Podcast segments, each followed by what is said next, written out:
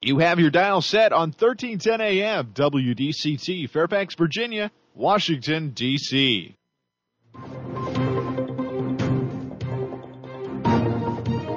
워싱턴과 미국, 그리고 세계의 흐름을 짚어보는 라디오 워싱턴의 시사 토크쇼. 워싱턴 전망대.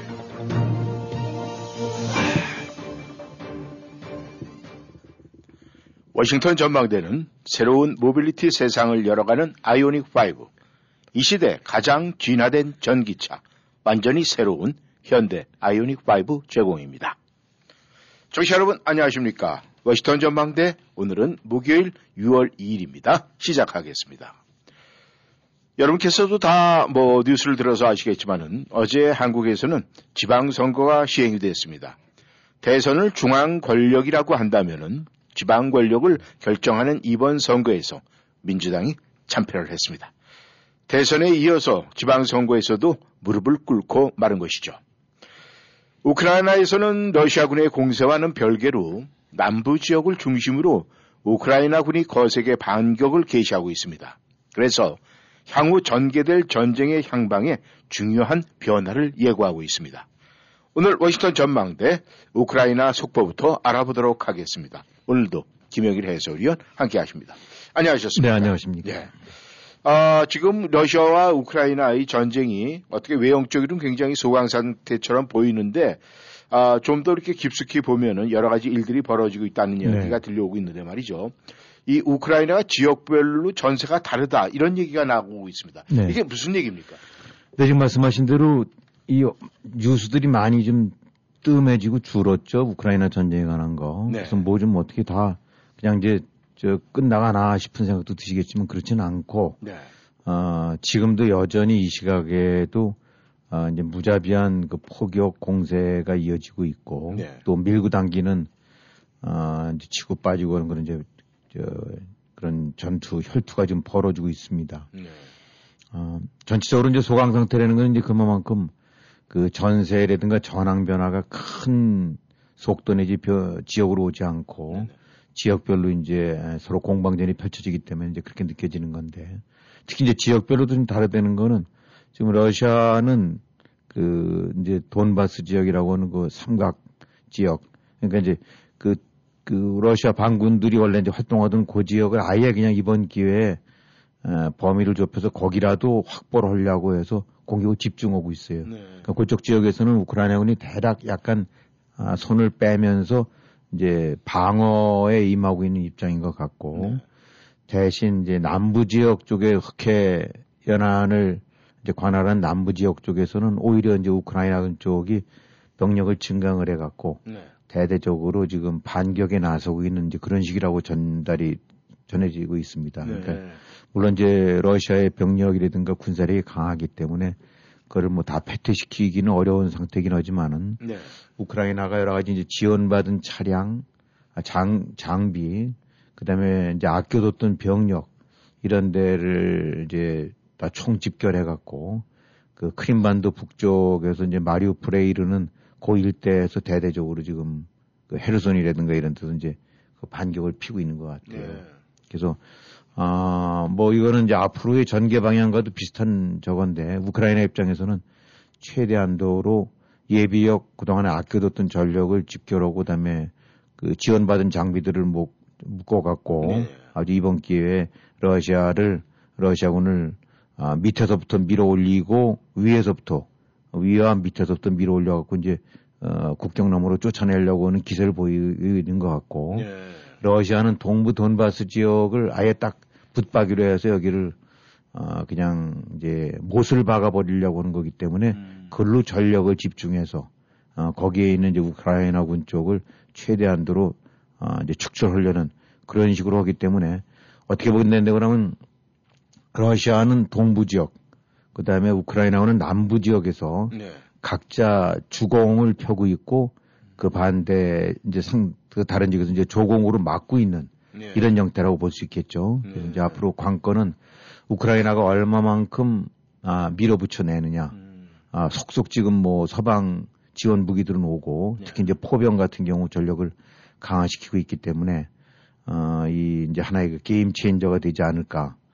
어, 물론 이제 나중에 설명드리겠지만은 미국에서 한 300km쯤 사정거리든 그런 그 다연장 로켓포를 기대했지만 이제 미국이 그건 안 준다고 네. 하고 지금 나오고 있는 건 이제 80km 정도 사정거리인데 이게 뭐 80km인 것이 따지고 보면 굉장한 거 아닙니까? 네. 음, 50 마일로 치는 이제 50마일이고 어, 한국에는 예를 든다고 하면 서울과 문산 거리에 두 배쯤 되는 데인데 음. 한마디로 우크라이나군이 이제 이, 이 장거리 다연장 로켓포의 지원을 받아서 공격을 한다고 하면 80km 떨어진 데서 지금 러시아는 암만 길어봐야 30에서 40이 안 되거든요. 네. 어, 포병이라는 것이. 음. 그러니까 뚝 떨어져 갖고 그 배후 근거지 보급 기지를 두드려 팰 수 있는 거니까 음.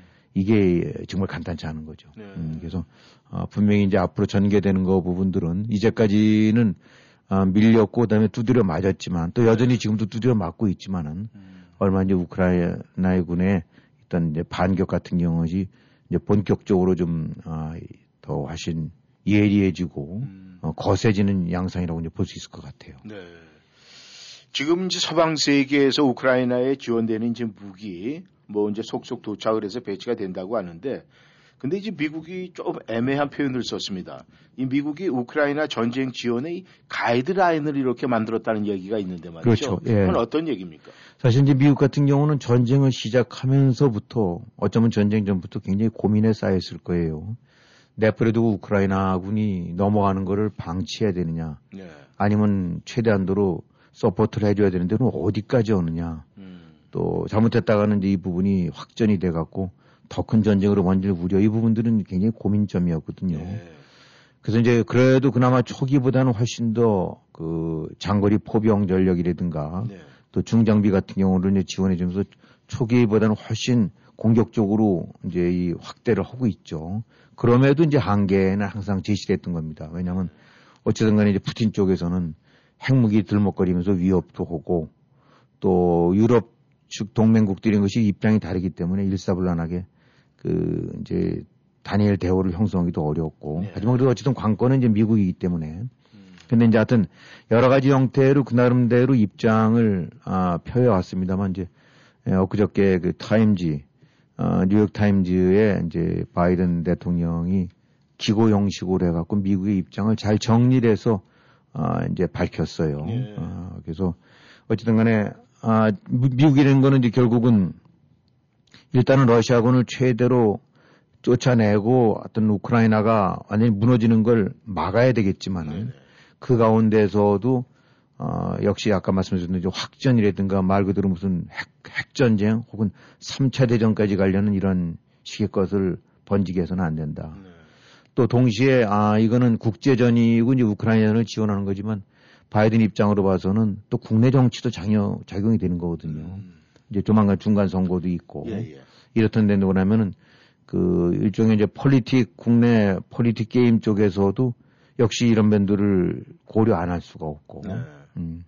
무엇보다도 지금 여론 같은 경우는 지지율 같은 경우는 이제 별로 안 좋으니까 음. 음, 전체적으로 이제 바이든 지지율이 아, 바닥권에 있기 때문에 이 우크라이나 전쟁 초기만 하더라도 이제 강력 지원 쪽을 선호하는 국민들이 아, 압도적으로 많아갖고 이제 그 부분이 지지율을 네. 상승시키는데 도움이 됐지만은 어차피 전쟁이라는 거는 이제 자꾸 지연이 되고 길, 장기화되고 나면 누구든지 다 피로감은 오는 거거든요. 특히 이제 한 어, 미국 같은 경우 어, 이런저런 이유에서 원유가를 포함해서 이제 물가 뭐 이런 것들이 오르고 나면 한편으로는 잘한다 하면서도 내가 이제 피해가 어, 생활이라든가 살림에 피해가 오게 되고 나면 음. 사람들이 좀 짜증이 나게 되는 그렇죠. 법이죠. 그러니까 네네. 아, 바이든 입장에서는 우크라이나도 지원하고 중국도 견제하고 러시아도 혼내야 되고 또 유럽도 잘 아울러서 가야 되고 이런 국제정치적인 이슈 이런 현안들 통해서도 판단해야 되지만 네. 또 역시 정치인이고 선거를 앞두고 이런 시기 때문에 국민들의 여론이든가 국내 정치를 다 감안해야 되니까 그 남대로 딱 그 아웃라인을 설정할 수밖에 없는 거죠. 네. 그래서 지금 어쨌든 정리를 해본다고 하는데 하여튼 우크라이나에서는 최대한도로 우크라이나에 대한 군사 경제 혹은 여러 가지 전략적인 지원을 한다. 네. 어, 그러니까 우크라이나가 외톨이가 안 되게끔 한다. 아, 라는 것을 이제 명명백백하게 밝히고 있고 네. 또 최대한도로 군사 지원도 하는데 장거리 로켓포도, 로켓포도 아까 이제 아, 그동안에 한 40km쯤 되는 곡사포를 넘어서 이제 사정거리 80이 되는 네. 이런 로켓포까지도 이제 지원 방침을 밝혔는데 단지 여기서 이제 선을 긋는 거는 이 포라든가 지원 장비들이 러시아 본토를 공격하는데 쓰여져서는 안 되겠다. 음. 이게 뭐 사실은 불, 불공평한 얘기죠. 네. 러시아는 맘 놓고 지금 우크라이나를 두들기는데 왜 반격을 못 하느냐. 음. 아, 근데 이제 이게 우크라이나가 자체로 가지고는 전력으로 한다면 그건 막을 게 없지만은 네 네. 아, 외부에서 이제 지원하는 거로 하는데 러시아 입장에서 이제 이또 트집을 잡아갖고 아, 결국은 이제 나토랑 어, 확전이 될 수 있는 여지도 있고 그러니까 음. 아, 장거리 포든 여러 가지 중장비를 지원해 주지만 탱크까지 포함해 갖고 아, 러시아 본토를 공격하는 것만큼은 딱 선을 그어서 그건 하지 마라. 음. 라는 식으로 선을 그었다는 거. 네. 그 다음에, 아, 이 영토 문제 관해서는 지금 이 이제 전쟁이 계속되고 나면은 자꾸 뭐 이제 관두자, 고만하자라는 얘기들이 나올 때 네. 이제 여기서 제일 중요한 것이 우크라이나가 이제 이 뺏겼던 영토들, 네 네. 어, 크림반도 이미 뺏겼었고, 그 다음에 동부 지역에 이제 돈바스 지역, 이 지역을 장악당하고 있는데, 네. 어, 러시아는 그냥 붙박이로 여기서 멈추, 멈추자. 음. 어, 내가 뺏은 만큼 이거는 그냥 우리 거. 음. 라는 식으로 하려는 작전으로 지금 나오는 것 같고, 네. 우크라이나 입장으로 봐서는 그거는 못 내주겠다. 그럼 결국 이제 전쟁은 계속 갈 수밖에 없고. 음. 근데 이제 주변이나 유럽국들 일부 중에서는 야, 이제 그야말로 그만하자. 음. 그 일부 좀 줘라. 뭐. 이런 식의 얘기가 나올 수 있는데, 네. 미국이 어쨌든 표면적으로 나타나고 있는 정책 입장은 뭐냐면 영토 문제에 있어서는 우크라이나를 빼고 뒤에서 협상하는 짓은 안 하겠다. 음. 아, 그러니까 우크라이나가 최대의 관건에서 견디다 견디다 못해. 아, 그래. 하여튼 우리가 이만큼 띄워주고 그냥 어, 정상화로 갈게라면 몰라도 네. 어, 너 띄워주고 가라라는 식으로 압박은 안 가겠다. 음. 라는 것을 하나의 이제 가이드라인에 나오고 있는데 뭐 현재로서 나올 수 있는 최선의 방식이 아닌가 싶어요. 네. 에, 그다음에 이제 또 하나 에, 그동안에 이제 푸틴 같은 경우는 이제 이 상종 못할 인간이다. 음. 아, 라는 식으로 이제 압박들을 가해왔는데, 러시아 입장으로 봐서는, 특히 이제 푸틴 입장으로 봐서는, 어, 이제 날 쫓아내려고 이 기회에 음. 나를 몰락시키려고 하는 게 아니냐라는 식으로 해갖고, 음. 결국은 계속 엇나갈 수 있는 여지들도 있고 그러니까, 네. 지금 이제 미국이 밝힌 이제 천명한 방침은, 어, 우리가 지금 우크라이나를 지원하고 돕는 거는, 어, 우크라이나가 잘 격퇴를 하고, 그 난대로 마무리할 때 협상에 에, 그런 협상력을 뒤에서 지원해 주려는 거지 아, 결코 러시아를 완전히 뒤엎는다든가 음. 아, 뭐 푸틴을 쫓아내려고 하는 건 아니다. 네. 라는 식으로 해갖고 약간의 이제 일종의 그 푸틴 입장에서 면을 살리고 출구를 모색할 수 있는 음. 여지를 제공한 거죠. 네. 그러니까 이제 에, 정권 교체, 아, 이 푸틴 쫓아내고 완전히 러시아를 몰락으로 하려는 것이 미국의 장기적인 목표다. 네. 뭐 그럴 수도 있어요. 음. 지금 실제로 이제 그런 얘기도 국방부 장관 같은 경우도 나왔더랬고 사실 미국의 속내로 봐갖고는 이번 기회에 아주 그냥 러시아를 물고를 내버리는 게 좋겠다. 음. 경제력으로도 그렇고 정치적으로도 그렇고 군사적으로도 아주 그냥 거덜을 내버리는 것이 음. 그건 아마 피할 수 없는 속셈이겠지만은 욕심이겠지만은 이제 그것만을 밀고 나가다 결국 아, 자칫 이제 일이 더 수습이 안 되고 음. 더 악화될 여지도 있고 그러기 때문에 선을 그은 게 아니냐. 네. 그래갖고 이제 정리를 안 된다 그러면 하여튼 우크라이나 지원은 계속하고 네.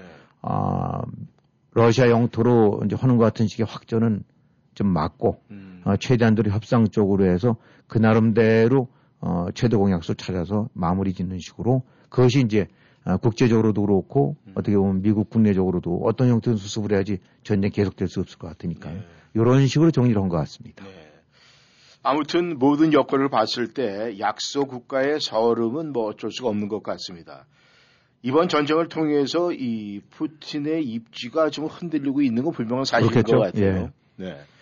그렇다면 이제 우크라이나 이 전쟁 앞으로 어떤 방향으로 뭐 길은 갈 건 분명한 사실인데 김 의원께서 생각하실 때는 이 우크라이나 전쟁이 앞으로 어떤 방향으로 전개가 될 것 같습니까?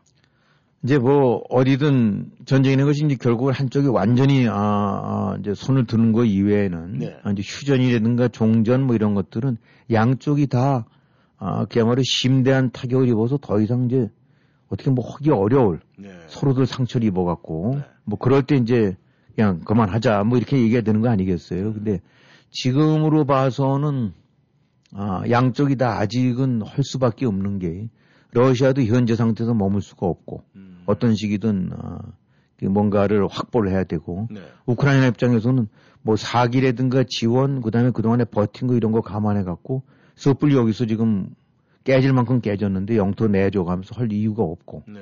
그러다 보니까 양쪽이 다 싸, 싸울 여력이 있다고 보고 음. 어 그래서 이제 이 결국은 전쟁이 어, 하루 이틀 내에 끝날 수 있는 건 아니고 네네. 장기전으로 갈 수밖에 없는 그런 구도다라고 이제 봐야 되겠죠. 네. 예, 이게 뭐 물론 이제 전쟁이라는 것이 획 변해 갖고 어 일주일 뒤에라도 이제 푸틴이 뭐 어떻게 적을 수 있긴 하지만은 어, 현재 이제 양쪽의 대치 국면이라든가 양측이 안고 있는 사정을 보게 되고 나면 간단히 끝날 적은 아니다. 음. 그렇다고 해서 또 마냥 2년 3년 갈 수도 없는 것이 특히 이제 유럽 쪽 같은데 피로감은 커질 거란 말입니다. 네. 무엇보다 이제 유럽국들 일단 러시아 원유 금수하고 뭐 이렇게 이제 동전하는데 네네. 여기 따르다 보니까 물가 오르고 기름값 오르고 뭐 지금 그렇게 된다면 각국의 국내 정치나 이런 데들 봐갖고 이거 뭐 우크라이나 도와주다가 이제 완전히 정권 뺏기고 우리나라 거덜나는 거 아니냐 뭐 이런 얘기 나올 수 있는 거거든요. 네네. 그래서 결국은 어느 쪽도 한계는 있기 때문에 당장은 안 끝나더라도 아, 장기적으로 할 수밖에 없는 국면인 것 같다. 네. 아, 근데 이제 지금 미국 같은 경우는 이렇게 뒷배를 봐주는 식으로 하긴 하지만은 뭐 사실 냉정히 따져본다는데 그러면 이거의 최종 열쇠는 미국이 지고 있다고 봐야 되겠죠. 음, 네. 음, 결국은 미국이 어느 정도 선에서 오케이, 오케이를 하느냐. 음. 아, 이 정도에서는 마무리 짓자. 내지 뭐 이런 거는 그러니까 결국은 미국과 러시아 간의 담판이 최종적인 담판이지. 음. 에, 우크라이나가 최종 결정할 수 있는 건 아닌 것이 뭐 엄연한 그 국제 현실이니까. 네. 그래서 이제 아까도 설명드렸던 대로 어, 지금까지 진행된 거는 그래도 미국 입장으로 봐서는 꽤 많은 전략적인 승리를 거뒀다고 봐야 되겠죠. 네. 아, 유럽을 결속시켰고 미국과 단일화 노선을 저거 했고 그다음에 여론이라든가 실질적인 어, 군사 정치적인 패배를 많이 어, 러시아에게 안겨줬고 네. 푸틴의 입지도 뭐 형편없이 약해졌고 음. 그러나 이제 코너에 물리고 궁지에 물리면 쥐도 물듯이 네. 푸틴도 어떤 식으로든 또, 아, 뭐, 이, 이 돌발적인 게 나올 수 있는 가능성도 있고 그러고, 네. 아, 또 미국 국내 정치적인 요소도 있고, 서방 동맹국들도 흔들릴 여지들도 있고 그러니까, 음. 결국은 적절한 선에서, 어, 미국도 exit 전략을 펼 수밖에 없을 거다. 네. 네, 그래서 그 시기들 같은 경우는 뭐 단정은 못 짓긴 하지만은, 아, 전체적인 향방 같은 경우에는 향후 뭐 짧으면 2, 3개월, 1, 2개월 네. 지속되다가 결국은 음, 적정 시점에서 어, 이 양측이 어떤 식이든 exit 전략을 찾게 되지 않을까. 네. 물론 이제 일부에서는 핵전이라든가 지연 이제 제한전 핵전 같은 핵공격 같은 경우는 우려하는 것도 있긴 합니다만은 네네. 어, 현실적으로 그럴 가능성이 높다고 보지는 않고 음. 아, 각국이 안고 있는 현실들이 다 다르기 때문에 에, 어떤 형태든 중장기전으로 가다가 네. 아, 이제 서너 개월 뒤쯤 그 안짝쯤에서 어떤 형태로든 그 마무리 수순으로 가지 않을까라고들 하고 있는데 예, 전쟁이라는 건 뭐 발생이 예측이 안 되듯이 음. 또그 부분 항상 변수가 있을 수 있고 네. 그러기 때문에 장담은 못 하겠죠. 그러나 어쨌든 지금 처음에 말씀드렸던 대로 이제 우크라이나의 반격이라든가 이런 부분들이 뚜렷해진다는 거는 러시아 입장으로 봐서도 어떤 형태로든 어느 선에서 멈춰야 될 상황이 뭐 올 수밖에 없는 거고 네. 어, 뭐, 디테일하게 얘기한다면, 예를 들어, 이제 전차 같은 경우 얘기를 한다면, 그러면, 뭐, T-72라는 거, 이런 것들이 있는데, 지금 러시아 쪽에서 큰 뉴스는 안 나옵니다만, 러시아가 이제 계속 들춰쓰시서 이제 찾아내는 것이, 네. 그, 6.25 때 썼던 전차 같은 수준의 것들. 음. 뭐, 벨라루시아, 아, 벨라, 벨라시아? 예. 예. 아, 벨라루시아, 이 예. 자꾸 나라 이름이 헷갈립니다만. 자, 어지간 구석구석 러시아 돌면서 고물 창고에 놓아뒀던 네. 시뻘겋게 녹슬었던 그, 그 한국동난 때 출몰했었던 그런 수준의 전차들 같은 경우는 네. 자꾸 부서지고 없어지니까. 음. 이제 지금 그런 정도라는 거예요. 네. 그러니까 러시아가 아, 뭐 등치가 크긴 하지만 이제 한계가 있기 때문에 네. 이런 한계들이 진짜 아, 마지막 한계에 닥칠 때쯤 되고 나면 어쩔 수가 없을 거다. 네. 음, 이런 식의 전개를 하기 때문에 중장기전으로 아, 지금과 같은 대치 국면이지만은 계속 현장에선 치고받는 이런 형태로 지속되는 그 형, 그 전쟁이 음. 아, 당분간은 계속될 수 없을 것밖에 없을 것 같다. 네. 이렇게도 이제 전망들 하는 것 같습니다. 예, 그 한 가지 더 좀 이렇게 궁금한 게 있다면은 이 푸틴 대통령이 뭐 심각한 병에 걸려 있다 뭐 이런 와병설 얘기도 나오긴 있는데 뭐 거기에 대한 뭐 진실성 있는 이야기는 없습니까? 그런 그 속보들은 별로 없는 것 같아요. 뭐 이렇게 네. 장면들 보게 되면 손을 떨거나 뭐 이런 것들은 있는 것 같은데 네. 뭐 늘 그랬듯이 공산권 아 이 저기 이 이제 이런 저 독재자라든가 지도자들 같은 경우는 음. 워낙 그런 부분들이 오픈이 안 돼 있기 때문에 네. 음 이렇게 설로 나오긴 혹은 있는데 네. 그걸 갖고 뭐 시리어 속에 서 상황은 아닌 것 같습니다. 네. 네, 청취자 여러분께서는 워싱턴 전망대에 함께하고 계십니다. 전하는 말씀 듣고 다시 돌아오겠습니다. 벌써 65세가 다 돼가는데 뭘 제일 먼저 해야지? social연금 신청하기? 아니요. 아직 직장에 다니고 있는 데다 일찍 신청하면 수령액이 줄어서. 그러면 메디케어 신청? 빙고! 그건 선택이 아니라 필수야, 필수. 늦으면 평생 벌금이 따라다녀. 57년생은 생일 3개월 전부터 신청해야 한다는데 어디서 신청하지? 당연히 임강호 보험이지. 메디케어 신청, 추가 보험의 선택, 의사와 처방약까지 임강호 보험이 최고야. 자녀는 멀고 에이전트 는 가깝다. 누구? 페어팩스에 있는 임강호 보험 703-989-3031 703-989-3031 어디가? 센타빌 BK가. BK? 버거킹? 아니, 센타빌 BK 치과 간다고. 이 저녁에 치과가 문을 열어? 응, 화수 목요일에는 야간 진료도 해서 퇴근하고 갈 수 있어. 정말? BK 치과 대박이다. 모든 치과 진료 가능하며 편안한 진료로 여러분의 치아 건강을 책임집니다. 센타빌 H마트 주차장 건너편 BK 치과. 화수 목요일 야간 진료하는 BK 치과. 703-609-2875, 609-2875. POS의 최강자 WBS에 맡겨주세요. 하나, WBS의 POS는 EMV 인증으로 찰지백 걱정 없이 비즈니스를 할 수 있습니다. 둘, WBS의 레스토랑 POS 시스템은 고객이 온라인 주문 시 즉시 키친 프린터로 주문 내용이 출력되는 획기적인 시스템으로 전화 주문에 따른 실수도 방지하고 주문 접수 시간도 단축해 효율적인 비즈니스 운영이 가능합니다. 언제나 앞서가는 POS의 최강자 WBS 1800 WBS 5675 1800 927 5675 상추원 얼굴 혈색이 너무 좋아졌어요. 그래? 노파레키스 덕분이지. 아, 노팔 고농축 발효 엑기스 요즘 난리던데요. 알잖아. 내가 당뇨 합병증의 지방간으로 움직이는 병원인데 노파레키스 덕분에 거뜬해졌어. 네, 노팔 엑기스는 인슐린 수용 능력 증강으로 진성 당뇨, 당뇨 합병증에 탁월하며 혈액의 기능을 향상시켜 지방간, 간염, 간경화 등 간질환에도 뚜렷한 효능을 보입니다. 자연 건강의 집으로 지금 전화 주세요. 703-333-5066, 333-5066. 데절트 블룸 노파라켓은 자연 건강의 집에서 판매합니다. 여러분은 지금 라디오 워싱턴 그리고 미주경제 신문 대표인 김용일 해설위원과 라디오 워싱턴 콘텐츠 본부장 이구순이 진행하는 워싱턴 전망대를 함께하고 있습니다. 전하는 말씀 듣고 다시 돌아왔습니다. 이번에는 이 대한민국으로 시선을 돌리고 들어가 보도록 하겠습니다. 아, 많은 청취자 여러분께서도 관심을 가졌듯이 한국의 지방선거, 네, 아주 소란스럽게 끝났습니다.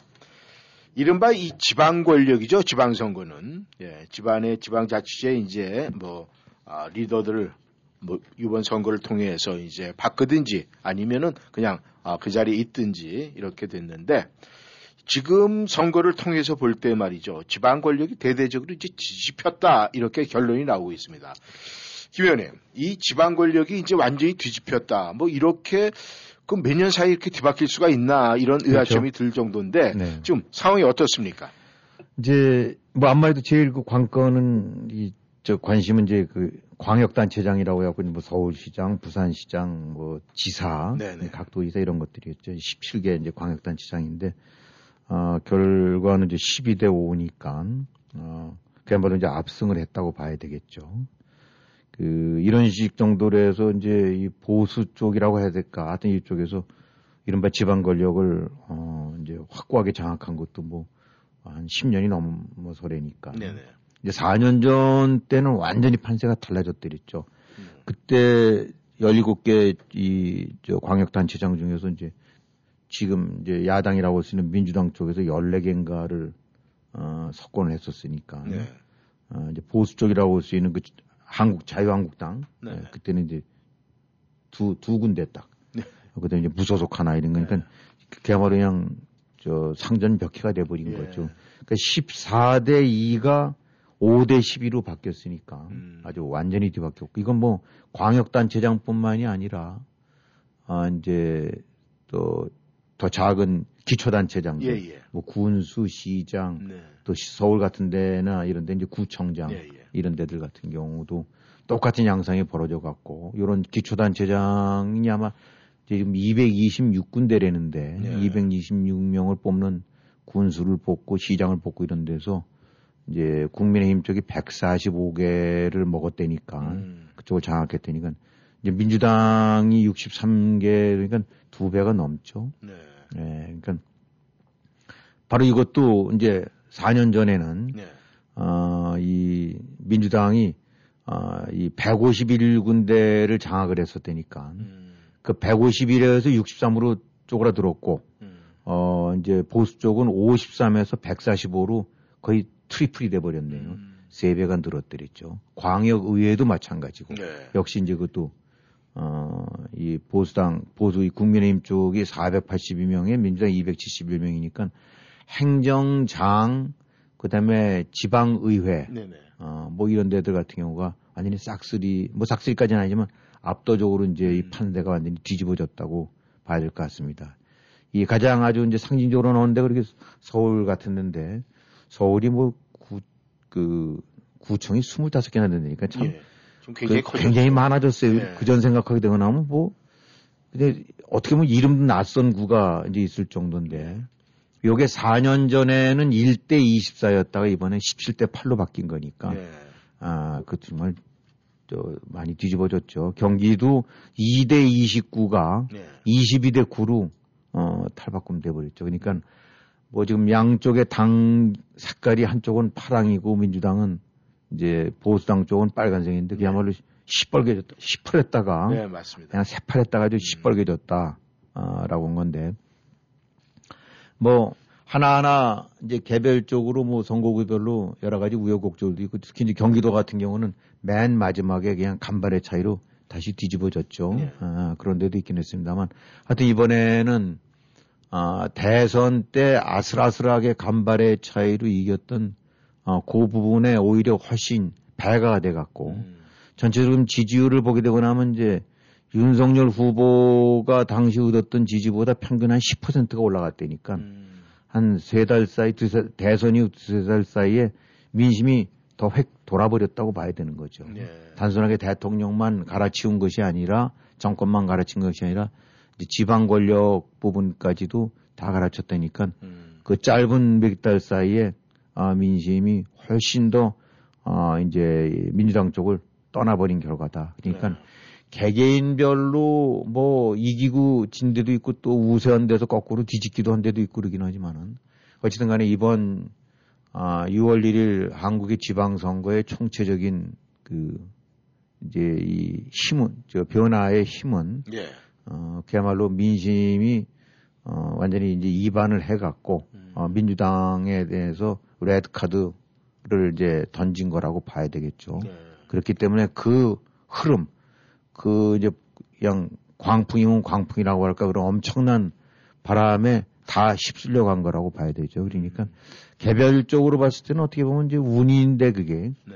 이런 흐름 때는 사실은 조금 과장되겠는데 막대기만 꽂아도 당선이 된다고 음. 봐야 되겠죠. 요 전에 선거 때는 역시 막대기만 꽂으면 민주당이면 다 됐는데 네. 서울에서 25개 구청장 중에서 24개가 됐다니까 서초구 빼놓고 그때는 뭐 누구든지 나서도 민주당 깃발만 꽂으면 됐었는데 음. 이번에 그 정도까지는 아니라 하더라도 아, 이제 민주당 깃발 꽂아갖고는 전부 찬밥 신세를 겨우 어, 면할 정도 수준으로 해서 네. 바뀌었다고 봐야 되겠죠. 그러니까 아, 지금 어, 그전에는 뭐 대통령 하나 바뀌면 다 됐습니다만 그래도 한국도 그런 점에서 이제 많이 지방 권력, 지방 자치 같은 것이 그, 저, 강화돼 갖고 네. 어, 중앙 권력 이외에 지방에서 뒷받침되지 않으면 완전히 따로 놀게 되고 설령 뭐 시장을 갖고 있어도 의회가 뒷받침해지게 되면 완전히 그냥 바지 저고리가 돼버린 거 아닙니까? 지금 그렇죠. 어, 오세훈 같은 서울시장 같은 경우가 시장은 아, 보수 쪽이지만 이제 지- 저기 저 민주당 쪽에서 갖고 있- 의회가 장악하고 있었기 때문에 완전히 그냥 어, 마비되다시피 했었는데 이번에 하여튼 명실공히 이번에 이제 정권 교체가 이루어졌다라고 봐야 되겠죠. 네. 어, 대권은 대권대로 지방권은 지방권대로 해서 어, 결국은 어, 3개월 정도 사이를 두고 이제 비로소 실질적인 정권 교체가 이루어졌다는 음. 그런 식으로 우리가 이제 평가를 할 수 있을 것 같아요. 네. 아무튼 뭐 전체적인 구도로 봤을 때 뭐 민주당이 선거 패배한 거는 뭐 이건 정확한 이야기 같은데 이 보니까 아주 재미난 데가 있더라고요.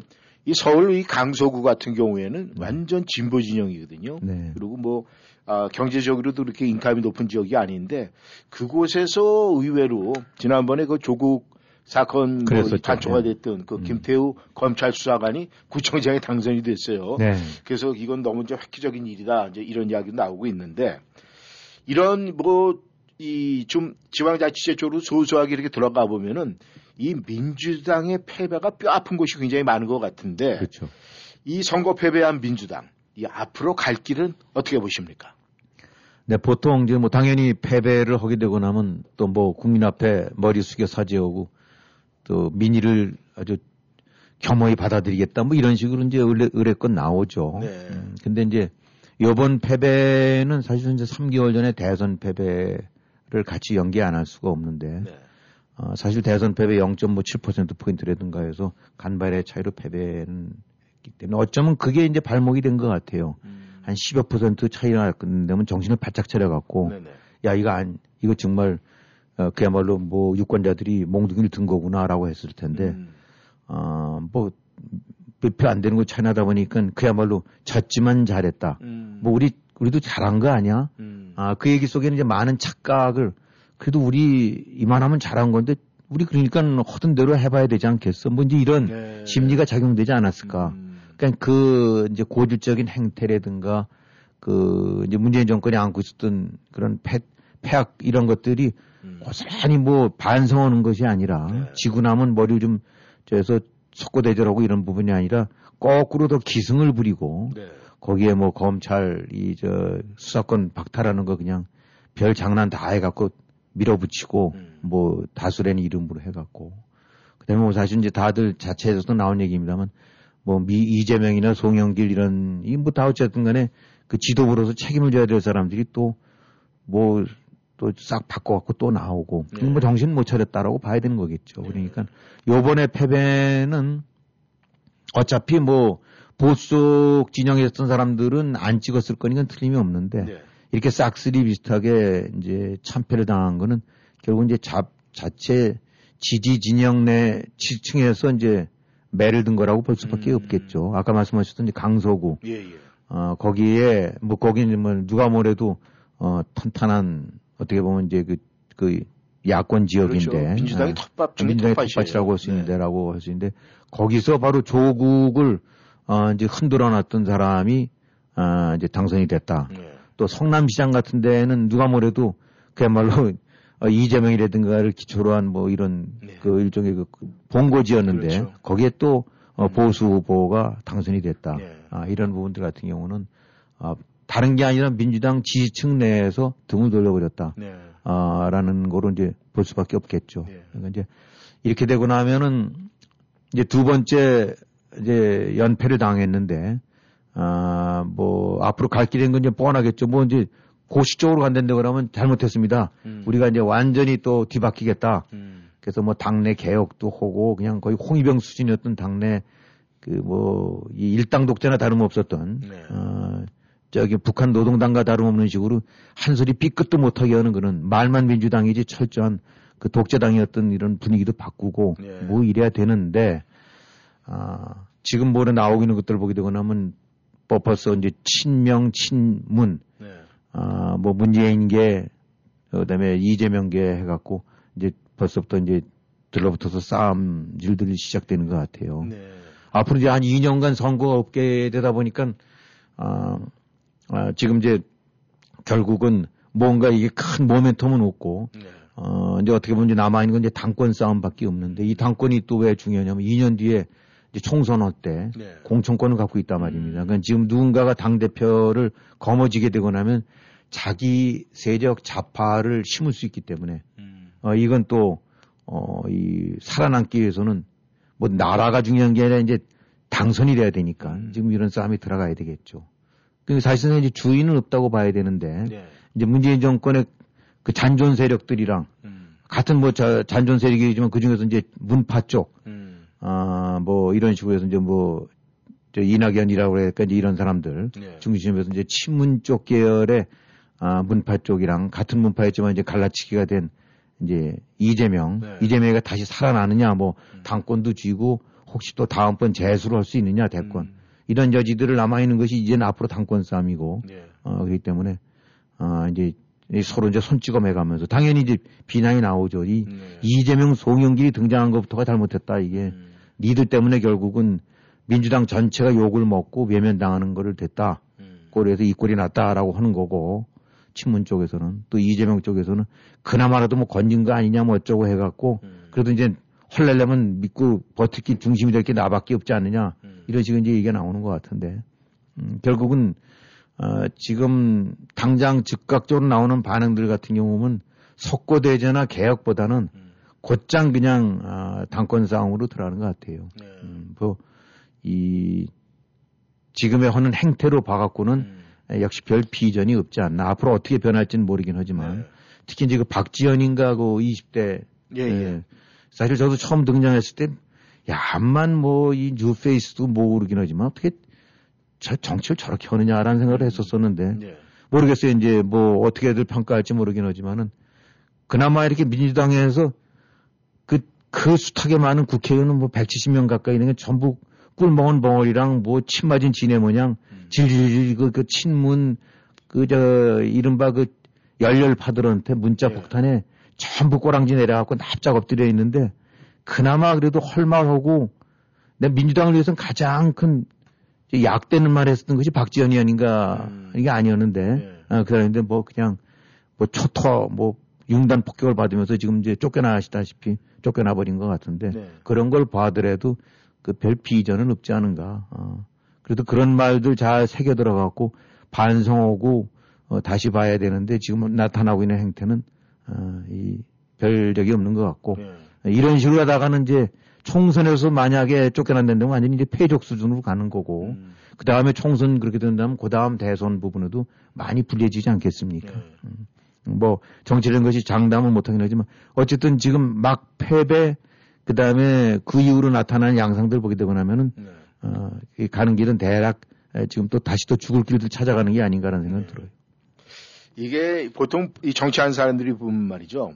이 쥐고 있어야 될 게 있으면은 함부로 못 하는데 이 쥐고 그냥 뭐 버릴 거 다 뭐 버리고 내려놓을 거 다 내려놓고 뭐 잃을 게 없는 사람들은 그런 얘기를 한다고 그래요. 그래서 뭐 지금 뭐 이제 스물 몇 살 된 그 박지원 비대위원장 같은 경우에 사실은 뭐 잃을 게 뭐 있겠습니까? 그렇죠. 이럴수록 아마 더 어, 남이 볼 땐 좀 올라가지 않을까 그런 생각을 해보는데 말이죠.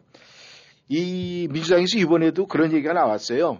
뭐 젖잘 싸, 젖잘 싸 뭐 이렇게 해서 예. 저도 잘 싸웠다 이랬는데 또 이쪽 보수 농계에 그렇게 얘기를 하더라고요. 이거 좀 해서는 안 된 얘기지만 말이죠 하면서 네, 이 젖잘 빼고 잘 쌌다. 네, 그렇게 얘기를 바꿔서 아, 하더라고요. 음. 그래서 참 의미는 우리가 말하는 거에 따라서 의미가 달라지는데 참 이번 선거는 여러 가지로 볼 때 우리 유권자의 입장에서도 그렇고 또 국민의 입장에서 봤을 때 또 우리 회의 교민의 입장에서 봤을 때도 좀 여러 가지 생각을 하게 하는데 말이죠. 김 의원님께서 이번 선거를 종합적으로 우리가 평가를 해본다면은 어떻게 평가를 내릴 수가 있겠습니까? 네, 일단 뭐 흔히 말하는 이제 민심이라든가 여론 같은 경우가 아, 끊임없이 변동이 되고 또 지켜봐 지켜보면서 평가를 한다고 이제 봐야 되겠죠. 네. 아, 그러니까 이 사실 아, 문재인 정권 지난 5년 그야말로 기고만장했었거든요. 네.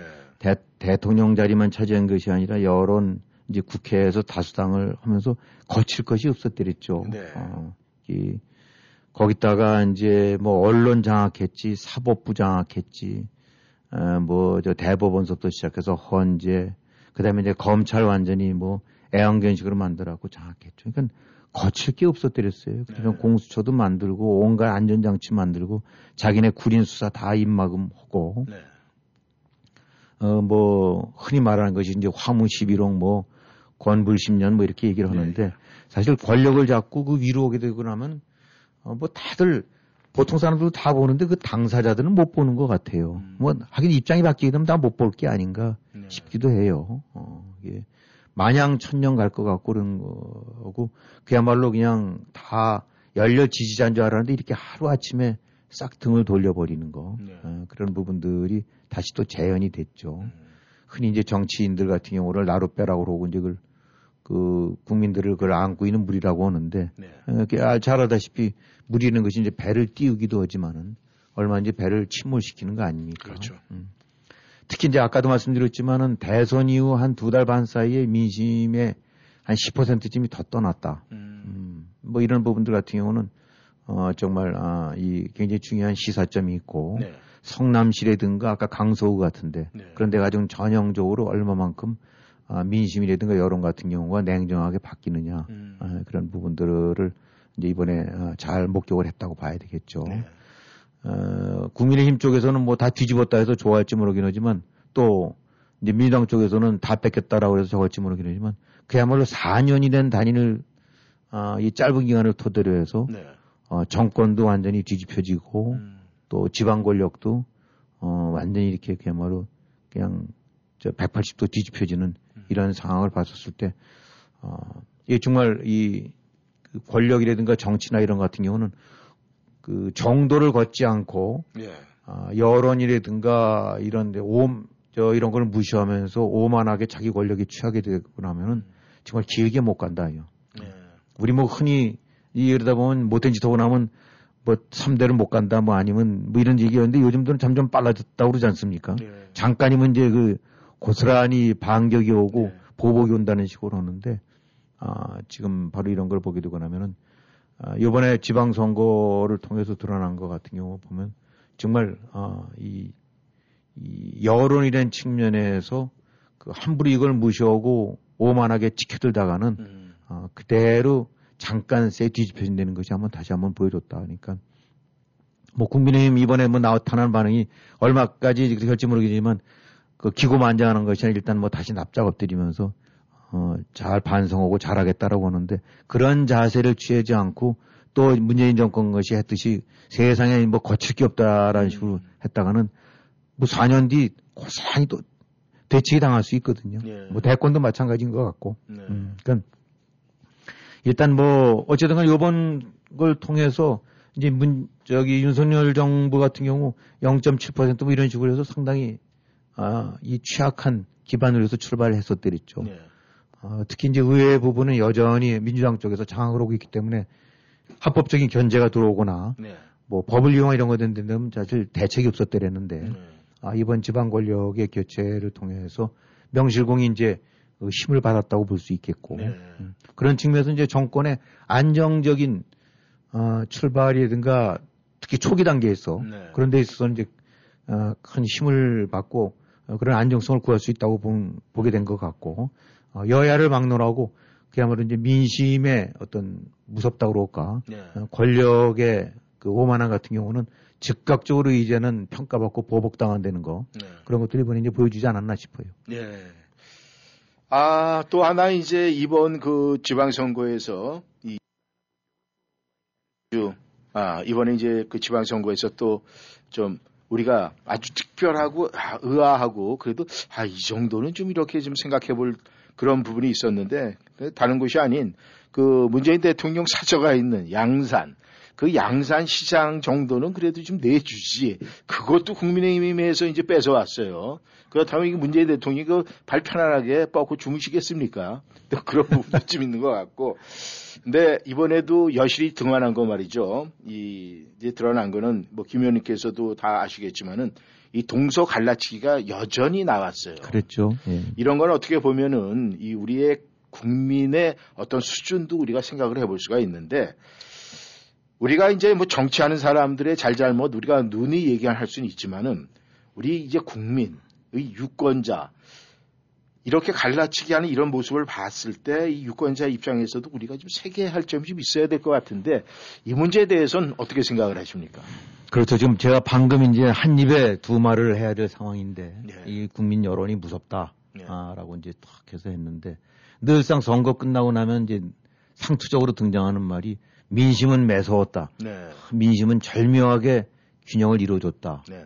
하고 그래서 어, 또 보게 되고 나면 이 국민과 여론 투표 민심은 항상 절대적으로 옳은 것처럼 얘기를 해요. 네. 아, 근데 과연 오르냐? 음. 아, 국민들이 제대로 찍고 그동안에 제대로 해왔느냐는 측면 한번 또 이번 선거에서도 그게 드러났고. 네. 아, 그래서 늘 하게 되면 국민 유권자는 심판자이자 무오류의 음. 뭐 이런 거는데 이게 그렇지가 않은 거다 이렇게 보게 되고 나면. 네. 아, 지금 한국 정치가 뭐, 뭐 경제나 뭐 국, 국력, 국방력 같은 경우는 아주 훌륭하게 선진국 대우로 올라 있지만 한국 정치라는 측면으로 봐서는 이지경 이 개판으로 만든 게 비단 정치인들만의 책임이냐. 음. 아, 물론 거기는 그거를 어, 선도했던 네. 아, 뭐 향도 역할을 했었던 뭐 문재인 정권 그다음에 보수 정치인 포함해서 친박 반박 뭐 원조박서부터 음. 시작해서 그 다 가장 큰 책임을 져야 되겠죠. 네. 그러나 그러면 국민은 유권자는 아무 잘못이 없고 늘 괜찮느냐 그게 아니죠. 그 그런 식의 형편없는 수준의 정치를 만든 거는 궁극적으로는 사실은 유권자들 몫이고 네. 국민들이 그꼴로 했으니까 결국은 이 꼴이 된 거죠. 네. 음, 어디 가겠어요? 그 밥에 그 나물이지. 네. 그러니까 한국 정치의 오늘의 저는 결국은 한국 유권자들이 그 밥에 그 나물 수준이었다는 것이 그대로 반영된 거다. 음. 그, 뭐, 문재인 정권 한참일 때, 그 온갖 그 폐악질들, 조국 그 하는 짓거리들, 추미애, 네. 아, 이런 것들 했었을 때, 아 문재인 지지하는 건 좋아요. 네. 하지만 멀쩡하고 제대로 된 국민인데 보면, 그, 이 시시비빙 가려갖고, 음. 야, 우리가, 나 문재인 지지하지만 아마도 조국 그런 행태나 이런 거를 보게 되면 저건 문제가 있다. 네. 라고 한다면 이런 식으로 안 됐을 겁니다. 음. 마찬가지로 추미애, 뭐, 윤미향, 그 온갖 행패레지 오만한 짓거리들 했었을 때 누군가가 지지자들이 견제를 걸었다면 네. 이런 식이 안 되죠. 그러니까 음. 뭐 조백조, 뭐 조국조 뭐 어떤 식으로 조국을 망친 게 음. 조국이라듯이 지금 사실은 뭐 대권 지방 권력 다 넘어갔지만 이렇게 넘어가게 한 것이 바로 문재인 지지자들이에요. 음. 바로 그 추정자들이 자승자박으로고 아 결국은 자충수를 둔 거죠. 네. 제대로 된 지지자들이었으면 아마 이렇게 정권 안 뺏겼을 거고 네. 지방 권력서도 이렇게 그냥 패가망신 수준으로 폭삭 망하지가 않았을 거예요. 결국은 아, 지지와 맹목적 지지, 아, 이, 이 제대로 된 지지와 이 맹목적 지지는 그건 하늘과 땅 차이죠. 네. 어, 그건 바로 또그 수준이기도 하고. 네. 음. 그래서 이번에 이 대권 바뀌고 지방 권력 바뀌었다는 거를 그냥 단순하게 이런 거 생각을 안 하고 뭐 문재인 정부에서 윤석열 정부로 바뀌었다. 네. 아, 보수가 다시 장악을 하고 미- 저기 뭐 진보가 저거 했다라고 하는 데는 그냥, 그냥 단순 숫자 노름에 불과하고 네. 아, 거기 의미를 둔 데는 그냥 늘 앞으로도 그럴 수 있는 뒤바뀌는 수준인데 사실 이번에는 새겨둬야 될 부분들이 굉장히 좀 많이 있다. 네. 특히 이제 그것이 심했던 것이 지난 문재인 정권 5년인데 역대 많은 어, 여당 야당이 교대로 정권을 잡고 뺏기기도 하고 또 그 속에서 뭐 대척들을 해왔었지만 사실 지난 5년만큼 대한민국의 나라 자체가 정치라는 그런 관점 속에서 완전히 반쪽에 난 적이 없었었고 음. 또 설령 지지자들이 엇갈렸다 하더라도 그런 식으로 상대 진영에 대한 증오와 분열이 이 정도로 심화된 적은 없었더랬다. 네.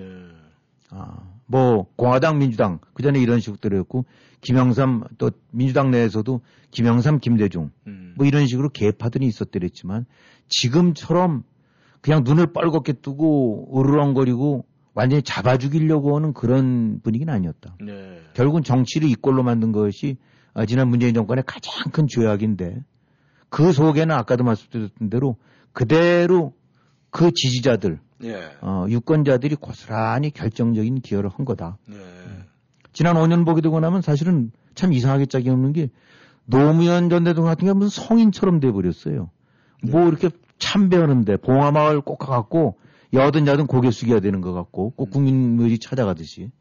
근데 왜 노무현이 성인입니까? 난 노무현인 사람은 아, 평가받을 부분이 많다고 하긴 하지만은 예. 냉정하게 얘기한다고 그러면 돈 받아서 그 문제로 해서 스스로 목숨을 끊는 거예요. 네. 그건 범죄 사실을 부인할 수가 없는 거거든요. 네. 왜 성인이냐? 받아야 될 지- 저기 평가해야 될 부분이 있고 그러긴 하지만 그걸 그렇게 덮어서는 안 된다. 네. 이런 기조로 해갖고 이제 문재인은 무슨 교주처럼 돼버렸어요. 음. 그 뒤에 또 조국도 무슨 조국 교주가 돼버린 거예요. 네. 아까 말씀드렸던 대로 옳고 그름 안 따지고 맹목적으로 그저 지지하고 추정하는 네. 여기에 국회 그랬죠. 사법부, 어, 검찰, 언론, 시민단체, 사이버 네티즌 뭐 이렇게 해갖고 아주 완벽한 어, 교주공화국이 돼버렸던 거예요. 네. 이걸 만든 게 누구냐? 문재인이 만든 거긴 하지만 결국은 문재인 추종자들이 만든 거다. 네. 소위 요즘 나오는 반지성, 뭐 팬더마, 정치 팬더마인데 사실 문재인이 우상화된 거 아닙니까? 네. 조국도 우상화됐고 지금도 마찬가지로 조국을 돌아보고 어쩌고 되고 나면 그 사법적으로 다 판단이 내- 났던 거는 모렴치하고 몰상식 하는 것 같고 눈 딱 감고 또 지지를 하고 이런 우상화들이 네. 이, 결국은 이번 선거에서 드러난 거긴 하지만은 더욱 어떻게 보면 더 문제점이 드러나는데 한국 정치에서 도려내야 되고 그 바뀌어야 될 부분 바로 이런 류의 그 맹종화, 우상화, 우미나 네. 이런 부분들이 거세 저 제거되지 않게 되고 나면 업그레이드 안 된다. 예, 한국 정치. 네. 단순하게 뭐 의석수가 바뀌고 광역단체장 수 바뀌어서 나라가 바뀐다. 뭐 보수나 진보 쪽으로 바뀔 수 있긴 하지만 더 근본적으로 도사리고 있는 이 폐악, 이 폐퇴, 이 폐해 이게 바뀌지 않으면 한국 정치는 어, 가망이 없다 솔직히. 음, 단순하게 윤석열 쪽으로 바뀌었다 그래서 뭐가 아, 물론 안보라든가 이런 부분들은 많이 바뀌긴 하겠지만 네. 그래서 앞으로 가야 될 거는 아, 진짜 이 염두에 둬야 될 거는 국민이 바뀌어야 된다. 네. 유권자가 바뀌어야 되고 지지자들이 바뀌어야 된다. 이성들을 찾아야 된다 한마디로. 어, 정치가 정치인이지 정치인이 우상화되는 일들은 어, 어, 더 이상 그건 나치랑 뭐가 달라지느냐. 네. 어, 그 나치에 맹종해 갖고 그냥 완전히 혼이 돌아버린 그 나치 추종들이랑 달라진 게 없다. 음. 그래서 가장 큰 책임은 어, 결국은 국민들이 져야 되고 이 꼴로 만든 것도 이거고 어, 앞으로도 네. 어, 계속 그런 류의 나라를 에, 국력은 어떨지 몰라고 경제는 어떨지 몰라도 정치를 저런 식으로 개판으로 만들 거를 피하기 위해서는 철저하게 이번에 반성하고 적어야 될 것은 바로 국민들이다. 음. 거긴 여도 야도 다 마찬가지다. 어느 쪽도 마찬가지다. 그래서 물론 정치에 대해서 어느 정치인에 대해서 대통령이든 뭐 국회의원이든 장관이든 간에 거기에 애정을 갖고 지지하는 팬클럽이 있는 거 그건 마다할 일이 아니에요. 그건 좋은 현상이에요.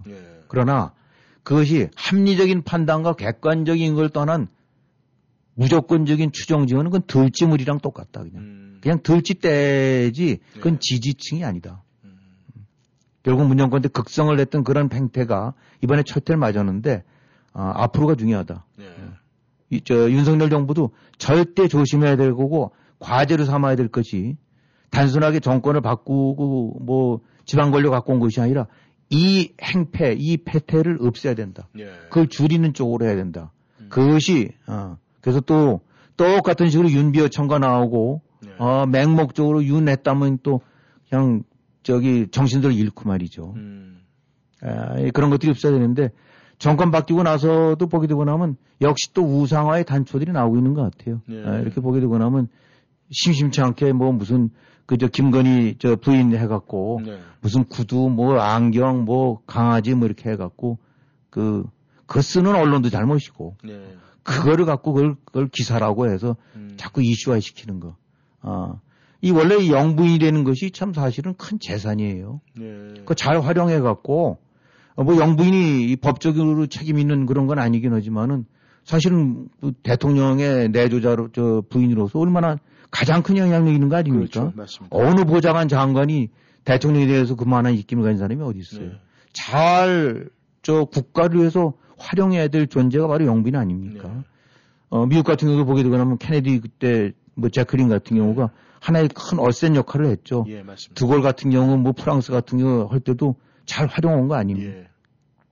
그래서 좋아하고 지지하는 건 좋은데 그거를 갖고 무슨 팬클럽처럼 해서 음. 쫓아다니면서 아이돌처럼 해갖고 뭐 안경 쓰면 완판이 됐느니 바지 입었으면 뭐 5만 원짜리느니 그걸 갖고 무슨 큰 저거 해서 줄줄 쫓아다니는 건 이건 또 다른 문재인 정권에 드러났던 그 들쥐대의 또 다른 형태다. 음. 문재인 정권 때 들쥐로 충분하다. 네. 아, 윤석열 정부 때 또 들쥐 좀 안 나왔으면 좋겠다 말이죠. 음. 그러니까 그 다음에 또 뭘 하게 되거나 하면 영부인이 되는 것이 역할이 많거든요. 네. 영부인이 직접 그 법적으로 어떤 권한은 없지만 관심을 얼로 가져주느냐에 따라서 상당히 차이가 있을 수 있는 거예요. 그렇죠. 예를 들면 뭐 청소년 문제라든가 마약 문제 이런 데 좀 관심 갖고 음. 환경 문제 하게 되고 나면은 아름아름 뭐 그것이 때로는 네거티브한 점도 있긴 하지만 어, 거기도 신경을 쓰게 되고 네. 어, 그것이 긍정적으로. 근데 좀 어떻게 좀 바람직하면 맨날 강아지랑 고양이만 음. 저 나오는데 이게 무슨 반려견 있 나라도 아니고. 그러니까 정신을 좀 바짝 차리고 네. 이번에 하여튼 어, 해야 될 메시지는 음. 팬 사랑 다 좋다. 어, 네. 뭐 얼마든지 저 지원하고 그런 건 좋은데 나라를 이꼴로 문재인 정권이 만들었고 문- 윤석열 정부도 이제 지금 그걸 바꾸고 수리를 해야 되는데 네. 행여라도 그런 행태를 좀 보이지 마라. 네. 그리고 지지를 하게 되고 나면은 아뭐 지지는 좋은데 그 지지자들 같은 경우도 시시비비를 가리면서 아닌 부분 아니라고 따끔하게 찔러주는 것이 음. 결국은 스포일 시킨 것을 막는 거다. 네. 아 그리고 국민 한국 국민 유권자들 잘 좀 정말 반성해 갖고 네. 또두 패로 나눠서 양쪽 들짓대로 전락하지 말고 네. 잘하는 건 잘하는 거고 못하는 그 부분에 가서 암만 지지하더라도 어, 짚고 넘어가면서 그렇게 한국 정치가 업그레이드 되지 그렇지 않으면 지금 진행되는 걸로 봐갖고는 별 비전은 안 보이는데 그래도 좀 제대로 좀 해라. 네. 아 제일 정신 차려야 할 건 한국 국민들이라고 생각을 해요 저는. 네. 김 의원님, 감사합니다. 이 마지막으로 여러분 청취자 여러분에게 드릴 수 있는 얘기는 말이죠. 한국에 수많은 국가 예산을 좀먹는 시민단체가 있습니다. 그 시민단체가 있어야 될까요? 없어져야 할까요? 그건 우리 여러분께서 생각해 보시길 바라겠습니다. 오늘 저희는 여기서 인사를 드리겠습니다. 감사합니다. 함께 해주셔서. 안녕히 계십시오.